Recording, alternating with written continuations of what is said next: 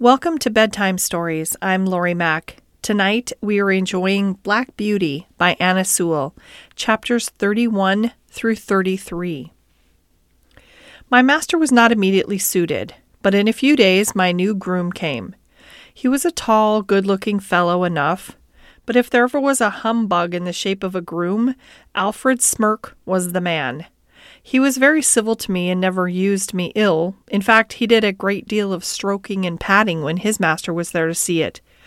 He always brushed my mane and tail with water and my hoofs with oil before he brought me to the door, to make me look smart. But as to cleaning my feet or looking to my shoes or grooming me thoroughly, he thought no more of that than if I had been a cow. He left my bit rusty, my saddle damp, and my crupper stiff. Alfred Smirk considered himself very handsome. He spent a great deal of time about his hair, whiskers, and necktie before a little looking glass in the harness room. When his master was speaking to him, it was always, Yes, sir, yes, sir, touching his hat at every word. And everyone thought he was a very nice young man and that Mr. Barry was very fortunate to meet with him. I should say he was the laziest, most conceited fellow I ever came near. Of course, it was a great thing not to be ill used, but then a horse wants more than that. I had a loose box and might have been very comfortable if he had not been too indolent to clean it out. He never took all the straw away, and the smell from what lay underneath was very bad. The strong vapors that rose made my eyes smart and inflame, and I did not feel the same appetite for my food. One day his master came in and said, Alfred, the stable smells rather strong. Should you not give that stall a good scrub and throw down plenty of water? Well, sir, he said, touching his cap, I'll do so if you please, sir, but it is rather dangerous, sir, throwing down water in a horse's box. They are very apt to take cold, sir. I should not like to do him an injury, but I'll do it if you please, sir. Well, said his master, I should not like him to take cold, but I don't like the smell of his stable. Do you think the drains are all right? Well, sir, now you mention it, I think the drain does sometimes send back a smell. There may be something wrong, sir. Then send for the bricklayer and have it seen to, said his master. Yes, sir, I will. The bricklayer came and pulled up a great many bricks and found nothing amiss. So he put down some lime and charged the master five shillings, and the smell in my box was as bad as ever. But that was not all. Standing as I did on a quantity of moist straw, my feet grew unhealthy and tender, and the master used to say, I don't know what's the matter with this horse. He he goes very fumble footed. I'm sometimes afraid he will stumble. Oh, yes, sir, said Alfred. I have noticed the same myself when I have exercised him. Now, the fact was that he hardly ever did exercise me, and when the master was busy, I often stood for days together without stretching my legs at all, and yet being fed just as high as if I were hard at work. This often disordered my health, and made me sometimes heavy and dull, but more often restless and feverish. He never even gave me a meal of green food or a bran mash, which would have cooled me, for he was altogether as ignorant as he was conceited. And then, instead of exercise or change of food, I had to take horse balls and draughts, which, beside the nuisance of having them poured down my throat, used to make me feel ill and uncomfortable. One day my feet were so tender that trotting over some fresh stones with my master on my back, I made two such serious stumbles that as he came down Lansdowne into the city, he stopped at the farrier's and asked him to see what was the matter with me. The man took up my feet one by one and examined them. Then, standing up and dusting his hands one against the other, he said, Your horse has got the thrush, and badly too. His feet are very tender. It's fortunate that he has not been down. I wonder your groom has not seen to it before. This is the sort of thing we find in foul stables, where the litter is never properly cleaned out. If you will send him here tomorrow, I will attend to the hoof, and I will direct your man how to apply the liniment which I will give him. The next day I had my feet thoroughly cleansed and stuffed with tow, soaked in some strong lotion, and a very unpleasant business it was. The farrier ordered all the litter to be taken out of my box day by day and the floor kept very clean. Then I was to have bran mashes, a little green food, and not so much corn, till my feet were well again. With this treatment, I soon regained my spirits. But Mr. Barry was so much disgusted at being twice deceived by his grooms that he determined to give up keeping a horse and to hire when he wanted one. And I was therefore kept till my feet were quite sound and then was sold again. Part 3 Chapter 32 A Horse Fair. No doubt a horse fair is a very amusing place to those who have nothing to lose. At any rate, there is plenty to see. Long strings of young horses out of the country, fresh from the marshes, and droves of shaggy little Welsh ponies no higher than Merrylegs, and hundreds of cart horses of all sorts, some of them with their long tails braided up and tied with scarlet cord, and a good many like myself, handsome and high bred but fallen into the middle class, through some accident or blemish, unsoundness of wind, or some other complaint. There were some splendid animals quite in their prime, and fit for anything. They were throwing out their legs and showing off their paces in high style as they were trotted out with a leading rein, the groom running by the side.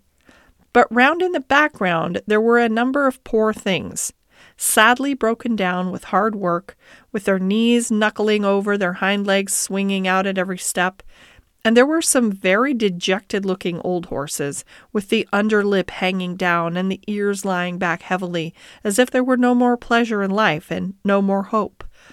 There were some so thin you might see all their ribs, and some with old sores on their backs and hips. These were sad sights for a horse to look upon, who knows not but he might come to the same state. There was a great deal of bargaining, of running up and beating down, and if a horse may speak his mind so far as he understands, I should say that there were more lies told and more trickery at that horse fair than a clever man could give an account of. I was put with two or three other strong, useful looking horses, and a good many people came to look at us. The gentlemen always turned from me when they saw my broken knees, though the man who had me swore it was only a slip in the stall. The first thing was to pull my mouth open, then to look at my eyes, then feel all the way down my legs and give me a hard feel of the skin and flesh, and then try my paces. It was wonderful what a difference there was in the way these things were done. Some did it in a rough, offhand way, as if one was only a piece of wood, while others would take their hands gently over one's body, with a pat now and then, as much to say, by your leave, of course, I judged a good deal of the buyers by their manners to myself. There was one man, I thought, if he would buy me, I should be happy. He was not a gentleman, nor yet one of the loud, flashy sort that call themselves so. He was rather a small man, but well made, and quick in all his motions. I knew in a moment by the way he handled me that he was used to horses. He spoke gently, and his gray eye had a kindly, cheery look in it. It may seem strange to say, but it is true all the same that the clean, fresh smell there was about him made me take to him. No smell of old beer and tobacco, which I hated, but a fresh smell as if he had come out of a hayloft. He offered twenty three pounds for me, but that was refused, and he walked away. I looked after him, but he was gone, and a very hard looking, loud voiced man came. I was dreadfully afraid he would have me, but he walked off. One or two more came who did not mean business. Then the hard faced man came back again and offered twenty three pounds. A very close bargain was being driven, for my salesman began to think he should not get all that he asked and must come down. But just then the gray eyed man came back again. I could not help reaching out my head towards him, and he stroked my face kindly. Well, old chap, he said, I think we should suit each other just fine. I'll give twenty four for him. Say twenty five, and you shall have him. Twenty four ten, said my friend in a very decided tone, and not another sixpence. Yes or no? Done, said the salesman, and you may depend upon it if there's a monstrous deal of quality in that horse, and if you want him for cab work, he's a bargain. The money was paid on the spot, and my new master took my halter and led me out of the fair to an inn, where he had a saddle and bridle ready. He gave me a good feed of oats and stood by while I ate it, talking to himself and talking to me. Half an hour later, we were on our way to London, through pleasant lanes and country roads, until we came into the great London thoroughfare, on which we travelled steadily, till in the twilight we reached the great city. The gas lamps were already lighted. There were streets to the right, and streets to the left, and streets crossing each other for mile upon mile. I thought we should never come to the end of them. At last, in passing through one, we came to a long cab stand when my rider called out in a cheery voice, Good night, Governor. Hello, said a voice. Have you got a good one? I think so, replied my owner. I wish you luck with him. Thank you, Governor. And he rode on. We soon turned up one of the side streets, and about halfway up that, we turned into a very narrow street, with rather poor looking houses on one side and what seemed to be coach houses and stables on the other. My owner pulled up at one of the houses and whistled. The door flew open, and a young woman, followed by a little girl and a boy, ran out. There was a very lively greeting as my rider dismounted. Now then, Harry, my boy, open the gates, and mother will bring us the lantern. The next minute they were all standing round me in a small stable yard. Is he gentle, father? Yes, Dolly, as gentle as your own kitten. Come and pet him. At once the little hand was patting about all over my shoulder without fear. How good it felt! Let me get him a bran mash while you rub him down, said the mother. Do, Polly, it's just what he wants, and I know you've got a beautiful mash ready for me. Sausage, dumpling, and apple turnover, shouted the boy, which set them all laughing. I was led into a comfortable, clean smelling stall with plenty of dry straw, and after a capital supper, I lay down, thinking I was going to be happy. Chapter 33 A London Cab Horse. My new master's name was Jeremiah Barker but as everyone called him Jerry, I shall do the same. Polly, his wife, was just as good a match as a man could have. She was a plump, trim, tidy little woman with smooth dark hair, dark eyes, and a merry little mouth. The boy was nearly twelve years old, a tall, frank, good tempered lad, and little Dorothy, Dolly, they called her, was her mother over again at eight years old. They were all wonderfully fond of each other. I never knew such a happy, merry family before or since. Jerry had a cab of his own and two horses which he drove and attended to himself. His other horse was a tall, white, rather large boned animal called Captain. He was old now, but when he was young, he must have been splendid. He had still a proud way of holding his head and arching his neck. In fact, he was high bred, fine mannered, noble old horse, every inch of him. He told me that in his early youth he went to the Crimean War. He belonged to an officer in the cavalry and used to lead the regiment. I will tell more of that hereafter. The next morning, when I was well groomed, Polly and Dolly came into the yard to see me and make friends. Harry had been helping his father since the early morning and had stated his opinion that I should turn out a regular brick. Polly brought me a slice of apple and Dolly a piece of bread, and made as much of me as I had been the black beauty of olden time. It was a great treat to be petted again and talked to in a gentle voice, and I let them see as well as I could that I wished to be friendly. Polly thought I was very handsome, and a great deal too good for a cab, if it was not for the broken knees. Of course, there's no one to tell us whose fault that was, said Jerry, and as long as I don't know, I shall give him the benefit of the doubt. For a firmer, neater stepper I never rode. We'll call him Jack, after the old one. Shall we, Polly? Oh, do, she said, for I like to keep a good name going. Captain went out in the cab all morning. Harry came in after school to feed me and give me water and in the afternoon I was put into the cab. Jerry took as much pains to see if the collar and bridle fitted comfortably as if he had been John Manly all over again. When the crupper was let out a hole or two, it all fitted well. There was no check rein, no curb, nothing but a plain ring snaffle. What a blessing that was! After driving through the side street, we came to the large cab stand where Jerry had said good night. On one side of this wide street were high houses with wonderful shop fronts, and on the other was an old church and churchyard surrounded by iron palisades. Along these iron rails, a number of cabs were drawn up, waiting for passengers. Bits of hay were lying about on the ground. Some of the men were standing together talking. Some were sitting on their boxes reading the newspaper, and one or two were feeding their horses with bits of hay and a drink of water. We pulled up in the rank at the back of the last cab. Two or three men came round and began to look at me and pass their remarks. Very good for a funeral, said one. Too smart looking, said another, shaking his head in a very wise way. You'll find out something wrong one of these fine mornings, or my name isn't Jones. Well, said Jerry pleasantly, I suppose I need not find it out till it finds me out, eh? And if so, I'll keep up my spirits a little longer. Then there came up a broad faced man, dressed in a great gray coat, with great gray capes and great white buttons, a gray hat, and a blue comforter loosely tied round his neck. His hair was gray too, but he was jolly looking fellow, and the other men made way for him.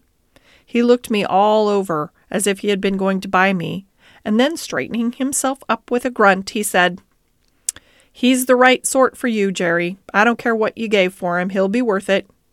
Thus my character was established on the stand. This man's name was Grant, but he was called Gray Grant or Governor Grant. He had been the longest on the stand of any of the men, and he took it upon himself to settle matters and stop disputes. He was generally a good humored, sensible man, but if his temper was a little out, as it was sometimes when he had drunk too much, nobody liked to come too near his fist, for he could deal a very heavy blow. The first week of my life as a cab horse was very trying.